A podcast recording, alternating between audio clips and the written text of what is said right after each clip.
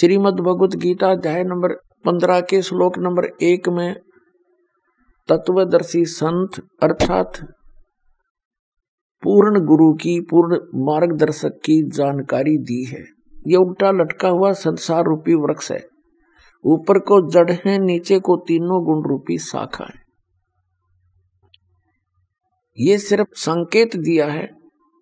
ऊपर को जड़ है, नीचे को शाखा। ये उल्टा लटका हुआ संसार रूपी वृक्ष है और जो संत इसके सभी विभागों को बता देगा।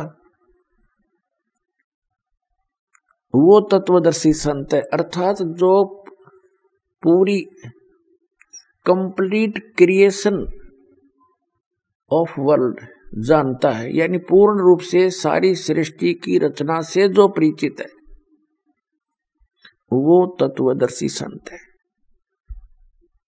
उल्टा लटका हुआ संसार रूपी वृक्ष के बारे में गीता अध्याय नंबर पंद्रह के श्लोक नंबर एक से चार में वर्णन किया है, उसका थोड़ा सा आपको दिखाते हैं, रूबरू कराते ये देखिएगा, ये संसार रूपी उल्टा लटका हुआ एक पीपल का वृक्ष जानो, ये ऐसा है।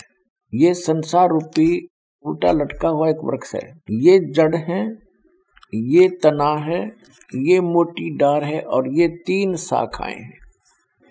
ऐसी ऐसी और भी बहुत सारी डार होती हैं एक पेड़ के। तो ये जो ज़मीन से बाहर दिखाई देता जो पोर्शन, इसको पेड़ बोलते हैं, टरी बोलते हैं, वृक्ष बोलते हैं। और ज़मीन के अंदर जो प्रोक्स होता है, गुप्त होता है वो जड़ें होती हैं तो ज़मीन से बाहर दिखता है, उसको पेड़ बोलते हैं। तो उल्टा लटका हुआ संसार रूपी वृक्ष, ये तना है, ये मोटी डार है, ये तीन शाखाएँ कबीर परमेश्वर जी स्वयं आकर के उस सूक्ष्म वेद में अर्थात तत्व ज्ञान के अंदर स्वयं बताया, परमात्मा ने, अक्सर पुरुष एक पेड़ है निरंजन कहो, सरपुरुष कहो। सरपुरुष वा की डार और तीनों देवा शाखा हैं ये पात रूप संसार। उस सूक्ष्म वेद में बताया है परमात्मा ने स्वयं कि अक्सर पुरुष एक पेड़ है। जो ज़मीन से बाहर दिखता है, ये पेड़ से ही शुरू होता है। ये तना है, ये तना तो अक्सर पुरुष समझो। इसके ऊपर फिर डार है, ये सरपुरुष। अक्सर पुरुष एक पेड़ है, सरपुरुष वा की डार और तीनों देवा शाखा है। रजगुण ब्रह्मा जी, सतगुण विष्णु जी, तम गुण शिव जी। और ये पात रूप संसार, और ये छोटी छोटी टहनिया हैं, ये समझो। ये देवता समझो। और आगे हम ये पात रूप संसार। और ये जो जड़ है, ये परम अक्षर ब्रह्म है। ये पूर्ण ब्रह्म परमेश्वर है। ये अल्लाह ताला है, इसको अल्लाह ताला कहते हैं कंप्लीट गॉड बोलते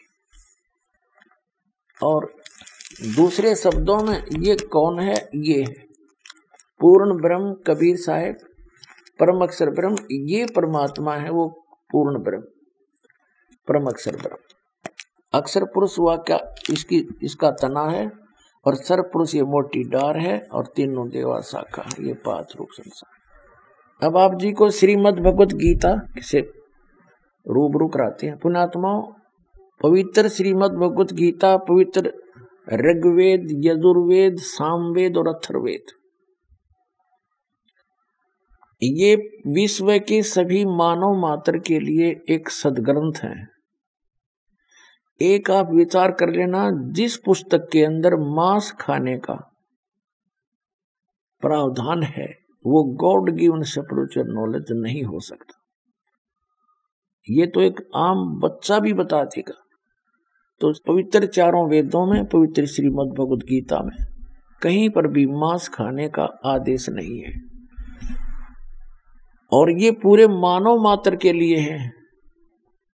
कोई भी सदग्रंथ, कोई समय विशेष के लिए नहीं होता, या जाति, या कौम विशेष के लिए नहीं होता, या किसी ग्रुप समुदाय का नहीं होता। हम समुदाय बाद में बना बैठते हैं।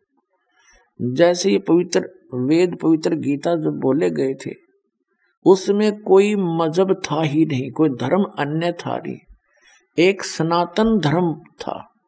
और जो परमात्मा आते हैं चारों युगों में, वो आदि सनातन धर्म का ज्ञान कराते हैं, आदि सनातन। आदि सनातन से भी हटकर फिर सनातन धर्म बन जाता है। उसी सनातन धर्म को आगे चल के हिंदू नाम दिया गया। तो उसके बाद, सनातन धर्म के बाद, उन्हीं में से बाबा आदम हुए। बाबा आदम से आगे मूसा सलाम, हज़रत मूसा जी, हज़रत दाऊद जी, हज़रत अब्राहिम जी, हज़रत ईसा जी, हज़रत मोहम्मद जी। ये बाबा आदम से ही उत्पन्न हुए हैं उनकी संतति है आगे उनकी संतान है।